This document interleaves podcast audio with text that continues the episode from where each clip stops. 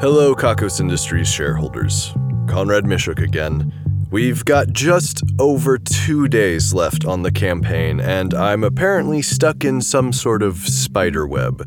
I have no idea if there's still a spider or what's in store for me. How will you get out of this one, Conrad? I fucking hate that guy. But we're having so much fun. You guys have to help me. I've gotten some more details on where the money has gone. The executive board invested heavily in Pretzel Coin, a cryptocurrency that is backed by real world pretzels. Then they ate the pretzels. Some of them lost the pretzels. One of them accidentally erased their pretzels, and some of the other pretzels were stolen by intrepid hackers.